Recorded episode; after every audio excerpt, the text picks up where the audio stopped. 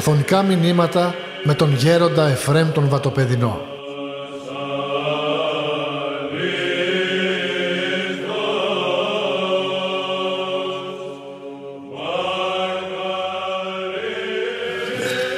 Δεν ξέρω πώς έτσι αισθάνεστε αυτές τις μέρες της Μεγάλης Εβδομάδος που όλα τα πράγματα οδηγούν προς το τι ήταν ο Χριστός. Ο Χριστός ο ίδιος εξομολογήθηκε στους μαθητές του, στους υποτακτικούς του. Γιατί όπως είπα και άλλη φορά το πρώτο κοινόβιο το οποίο είναι και το προζήμι της Εκκλησίας είναι ο Χριστός ως γέροντας και οι δώδεκα Απόστολοι ως υποτακτικοί του. Όταν διαρωτούν τον οι μαθητές ποιος είναι ο διδάσκαλος, διότι πολλές φορές πρέπει να ξέρουμε ότι οι μαθητές ήταν έτσι είχαν μέσα τους λογισμούς. Έβλεπαν τον Χριστόν να είναι άνθρωπος διότι πολλές φορές ο Χριστός εμφανιζόταν σαν κανονικός άνθρωπος διότι έγινε ένα άνθρωπος ο Χριστός σύμφωνα με τη δογματική διδασκαλία παρεκτός αμαρτίας. Δηλαδή δεν ήταν 50% Θεός και 50% άνθρωπος. Όχι. Ήταν 100% Θεός και 100% άνθρωπος. Και πολλές φορές ο Χριστός εμφανιζόταν ως άνθρωπος. Σας λέω ένα παράδειγμα. Και κοπιακός εκ της οδηπορίας λέει, εκεί στο Ευαγγέλιο με τη Σαμαρίτη, δεν κάθισε να ξεκουραστεί. Άρα λοιπόν ο Χριστός, έχοντας την ανθρώπινη φύση, κουράστηκε. Να μου πείτε, μα ο Χριστός κουράζεται; Ο Χριστός δεν κουράζεται ποτέ, διότι δεν ήταν απλός άνθρωπος, ήταν και θεάνθρωπος. Και όποτε ήθελε να ενεργούσε η ανθρώπινη φύσης, όποτε ήθελε να ενεργούσε η θεία φύσης. Γι' αυτό και πολλές φορές βλέπετε πείνασε. Πολλές φορές επινούσε. Πολλές φορές εκοιμόταν. Γι' αυτό βλέπουμε από διάφορα γεγονότα όταν ας πούμε ήταν η θάλασσα είχε μεγάλη τρικυμία και αυτοί φοβήθησαν οι μαθητές και ο Χριστός εκοιμόταν και το ξύπρισε. Δάσκαλε κινδυνεύουμε. Και τότε εξύπρισε ο καημένος και αμέσως διέταξε τη θάλασσα και της λέει πεφήμωσο, δηλαδή σιώπα. Αμέσως με τον λόγο του έχει, έχουν καταπραγηθεί τα πάντα. Και βλέπουμε πολλές φορές του έλεγαν, ας πούμε διδάσκαλα να φας. Λέει, εμόν βρώμαν είναι να πει το θέλημα του πατρός μου. Δεν θέλω φαΐ. Δεν ήθελε φαΐ. Και βλέπετε ότι σε αυτή τη μεγάλη εβδομάδα και σε αυτό το Ευαγγέλιο το πρώτο που απήγγειλε ο Άγιος Λεμεσού, το Ευαγγέλιο το λεγόμενο της Διαθήκης, το οποίο είναι πολύ σημαντικό και έχει πάρα πολλά νοήματα μέσα. Ο Μακαριστός ο γέροντάς μας το ήξερε να παίξω αυτό. Και βλέπω ότι όλα οδηγούν προς την ταπείνωση του Χριστού. Ο Χριστός είναι ταπεινός. Γι' αυτό και σας είπα στην αρχή, όταν διερωτών τον οι μαθητές, τέλος πάντων ο διδάσκαλος μας ηχίζει. Μια το βλέπουμε να ανασταίνει νεκρούς, μια το βλέπουμε να διατάζει τα στοιχεία της φύσεως, μια το βλέπουμε να κουράζεται, μια το βλέπουμε να πεινά, μια το βλέπουμε να κοιμάται, μια δεν θέλει να κοιμηθεί, μια είναι συνέχεια διανυκτερεύουν την προσευχή του Θεού στην έρημο και ούτω καθεξής. Λέει ο Χριστός, μην διερωτάστε ποιος είμαι μεταξύ σας. Να σας πω εγώ. Και σαν καρδιογνώστης τους λέει μάθετε από μου, από εμού, από πρώτο χέρι ότι είμαι πράος και ταπεινός στην καρδία. Γι' αυτό και όλα αυτά τα οποία παρουσιάζονται τη Μεγάλη Εβδομάδα και αυτός η ακολουθία του νηπτήρος που κάναμε εδώ πριν λίγο, τι συμβολίζουν, τι δείχνουν; Την ταπείνωση του Χριστού.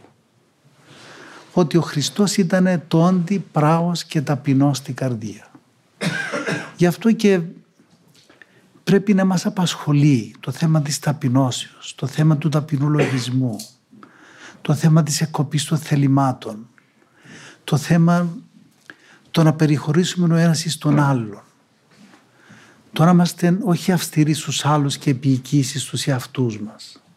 Αλλά να είμαστε, να είμαστε αυστηροί στον εαυτό μας και επίοικοι στους άλλους. Βλέπετε οι άνθρωποι σήμερα θέλουν να επιβάλλουν το εγώ τους. Θέλουν θέλουν να πούν ξέρεις εγώ είμαι. Ιδιαίτερα όταν έχει κάποιος εξουσία λέει για να μην μου πάρουν το θάρρος πρέπει να τους χτυπήσω, πρέπει να τους πατάξω ας πούμε. Δεν είναι σωστό όμως έτσι.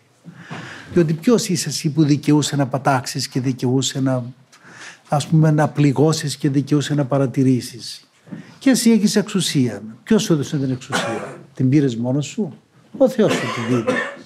Αν ο Θεός δεν θέλεις να έχεις εξουσία, αμέσως ενώ κοιμάσαι πεθαίνεις και τότε πάνε όλα τα αέρα και η εξουσία και όλα τα πάντα. Θέλω να πω οι άνθρωποι δεν τα βλέπουν σήμερα με αυτόν τον μάτι το πνευματικό.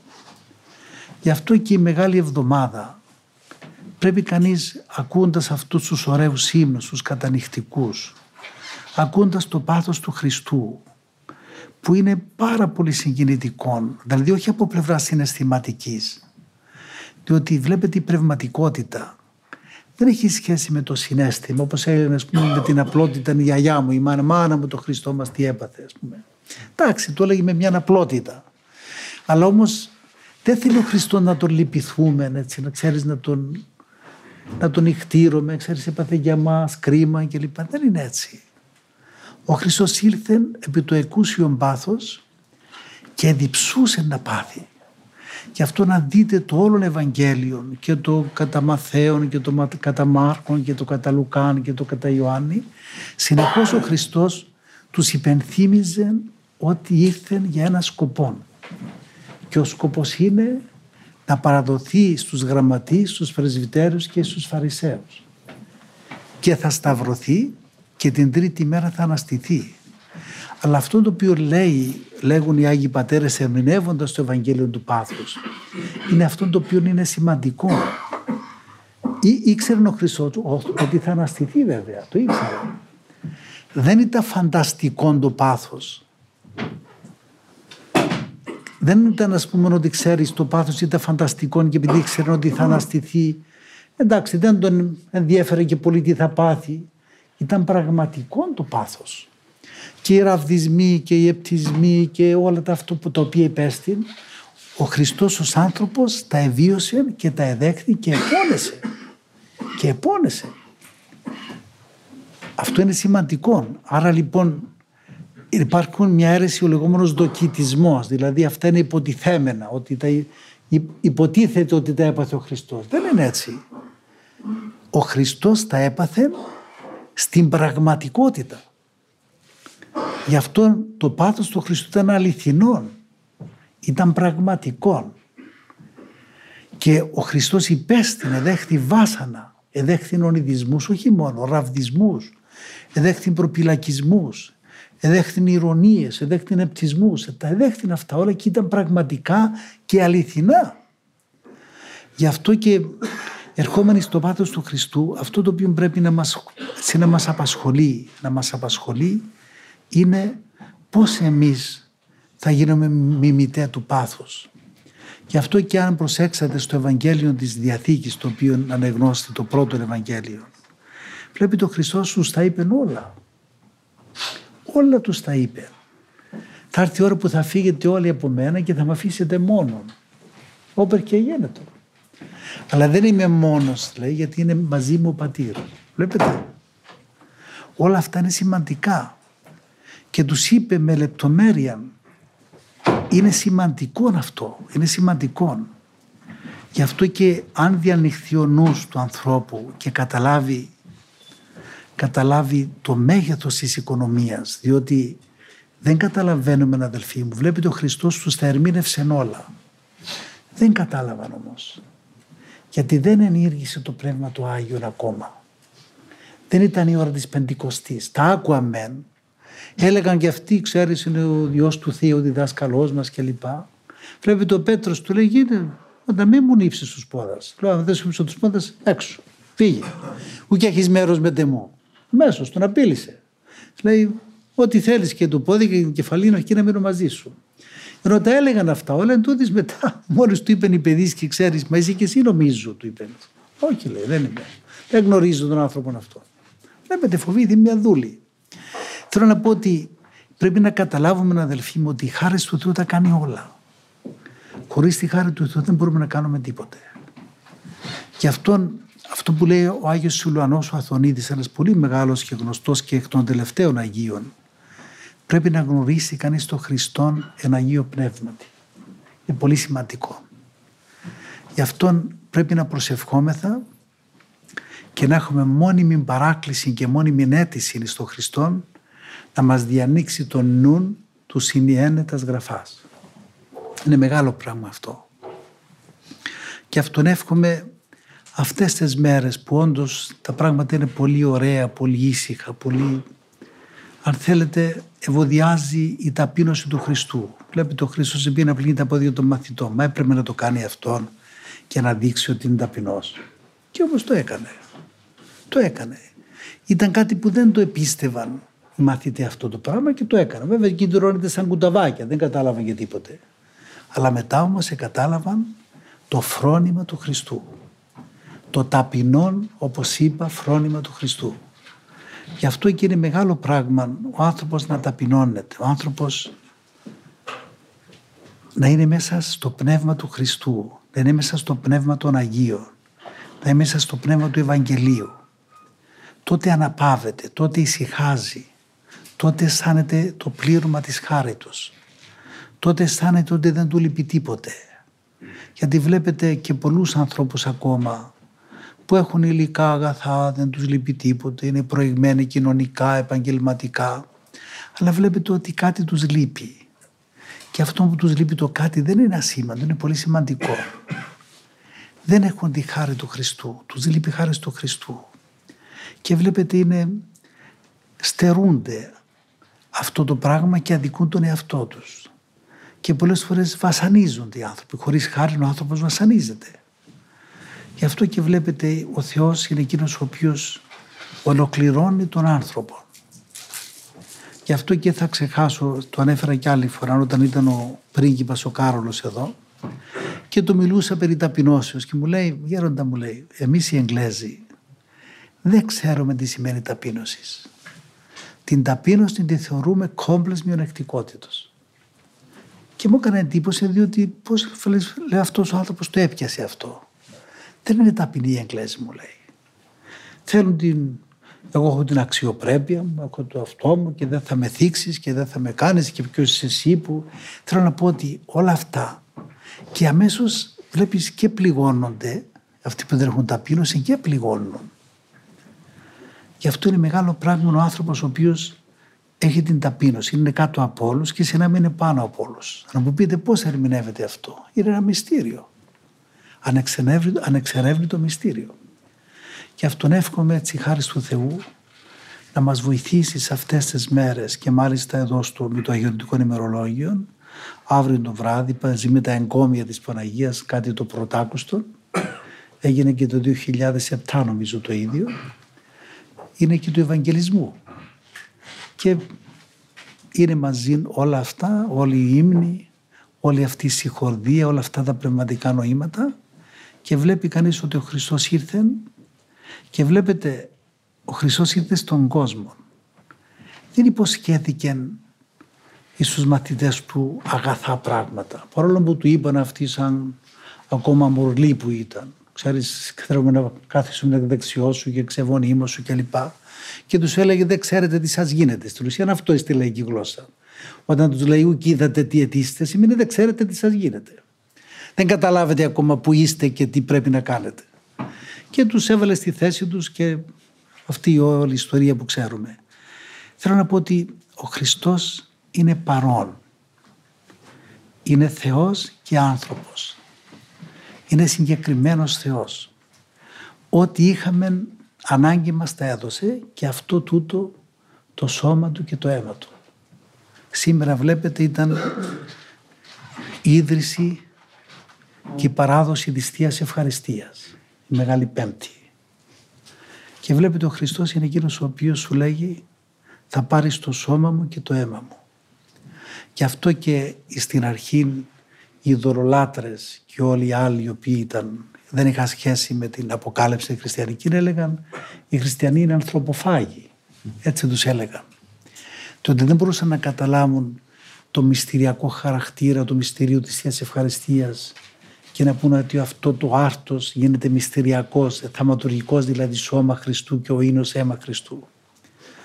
Και βλέπουμε πόσον, πόση δύναμη δίνει στον άνθρωπο και το σώμα και το αίμα του Χριστού και πόσο στερούνται αυτοί οι οποίοι δια τον ΑΒ λόγο δεν γίνονται κοινωνοί τακτικοί του τιμιωτάτου σώματος και αίματος του Χριστού. Αυτό είναι πολύ σημαντικό.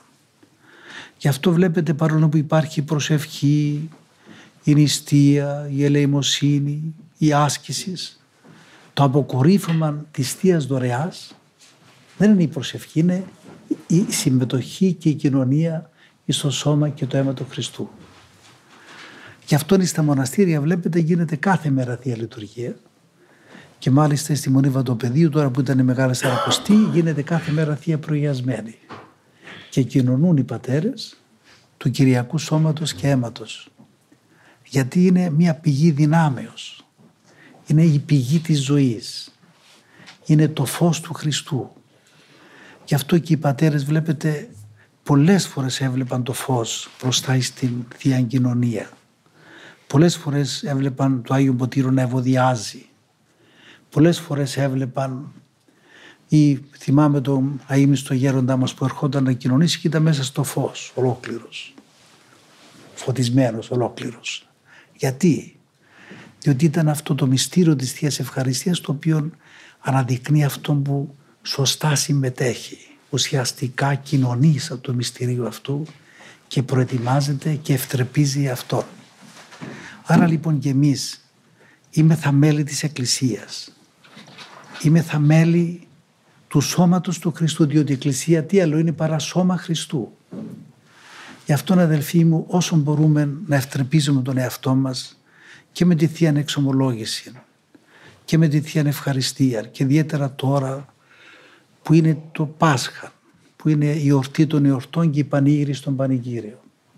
Ε, ας ετοιμαστούμε να μην πάμε να κοινωνήσουμε επειδή λέει ο Αγισόστομος με άλλο νόημα βέβαια και εμείς του δίνουμε ένα άλλο νόημα και νηστεύσαντες και μην νηστεύσαντες εισέλθετε στη χαρά του Κυρίου. Πρέπει να εξομολογηθούμε. Ουδής να πάει να κοινωνήσει χωρίς να εξομολογηθεί διότι βλέπετε και σήμερα το είπε ο Απόστολος Παύλος στην προσκορυθίους επιστολή εκείνος ο οποίος αναξίως προσέρχεται στο σώμα και αίμα του, κρίμα με αυτό εστί και πίνει και εκ της αναξίους συμμετοχής πολλοί άνθρωποι είναι άρρωστοι και κοιμώνται ικανοί και πολλοί πεθαίνουν εξαιτίας της μη σωστή προδιαγραφής και της μη σωστή προετοιμασίας εις το σώμα και το αίμα του Χριστού.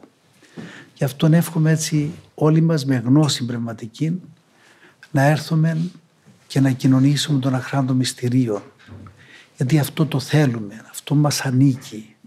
Αυτό αξίζει στην ανθρώπινη φύση την οποία ανέλαβε ο Χριστός. Και βέβαια βλέπετε οι Άγιοι Πατέρες τονίζουν τη σημασία και την αξία της ανθρωπίνης φύσεως.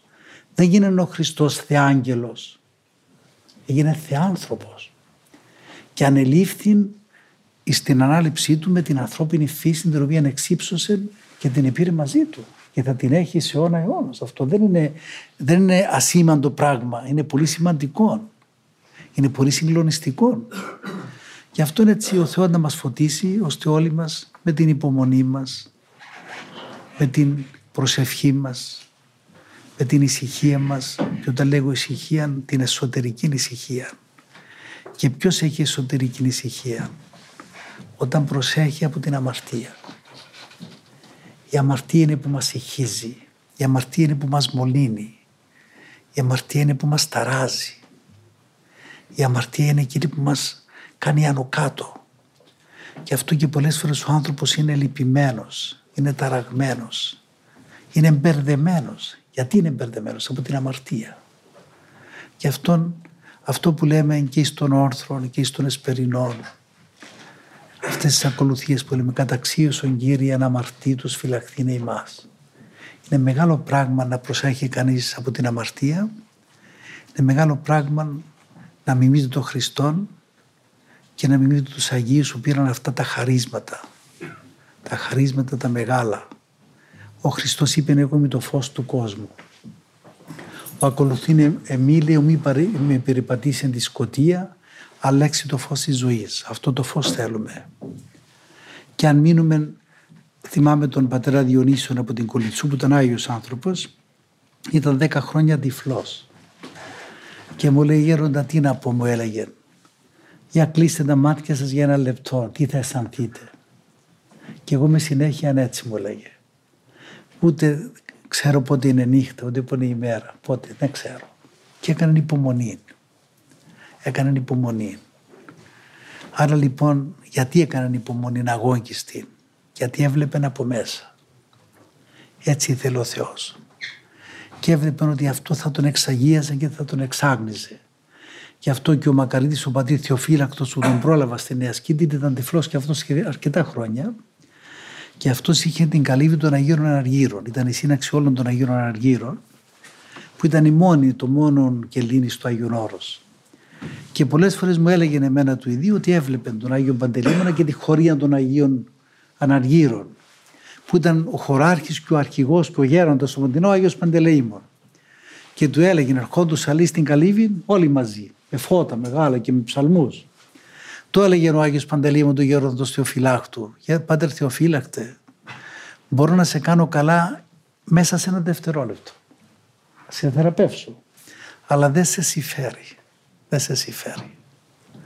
Γιατί ο πόνος, η δοκιμασία, ο σταυρός, η περιπέτεια, ο πειρασμός, αυτά όλα ωφελούν τον άνθρωπο και του δίνουν το προνόμιο, το φύκιο να πάει μπροστά να πάει να προοδεύσει και να προαχθεί εις τον αγιασμό. Και ο Χριστός βλέπετε αυτήν την οδόν ίνιξε, γι' αυτό και μας είπε στενή και τεθλιμμένη οδός η άγουσα στη ζωή. Και αυτό μας έλεγε και ο γέροντας μας είδετε άνθρωπον και πάσχη είναι για τον παράδεισο. Και ο Άγιος Παΐσιος έλεγε, να ξέρετε μας έλεγε ο καρκίνος πόσους έβαλε στον παράδεισο. Πάρα πολλούς. Γι' αυτό πολλές φορές βλέπουμε κάποιον άνθρωπο να πάσχει και τον λυπούμεθα. Και όμως πίσω από, την, από τον πειρασμό αυτόν, από την περιπέτεια βρίσκεται η Ανάστασης και η ζωή. Πίσω από αυτά βρίσκεται ο παράδεισος, η αιώνια ζωή. Γι' αυτόν εύχομαι έτσι η χάρη του Θεού να μας βοηθήσει ώστε να πορευόμεθα με σκοπόν την αιωνιότητα. Αμήν.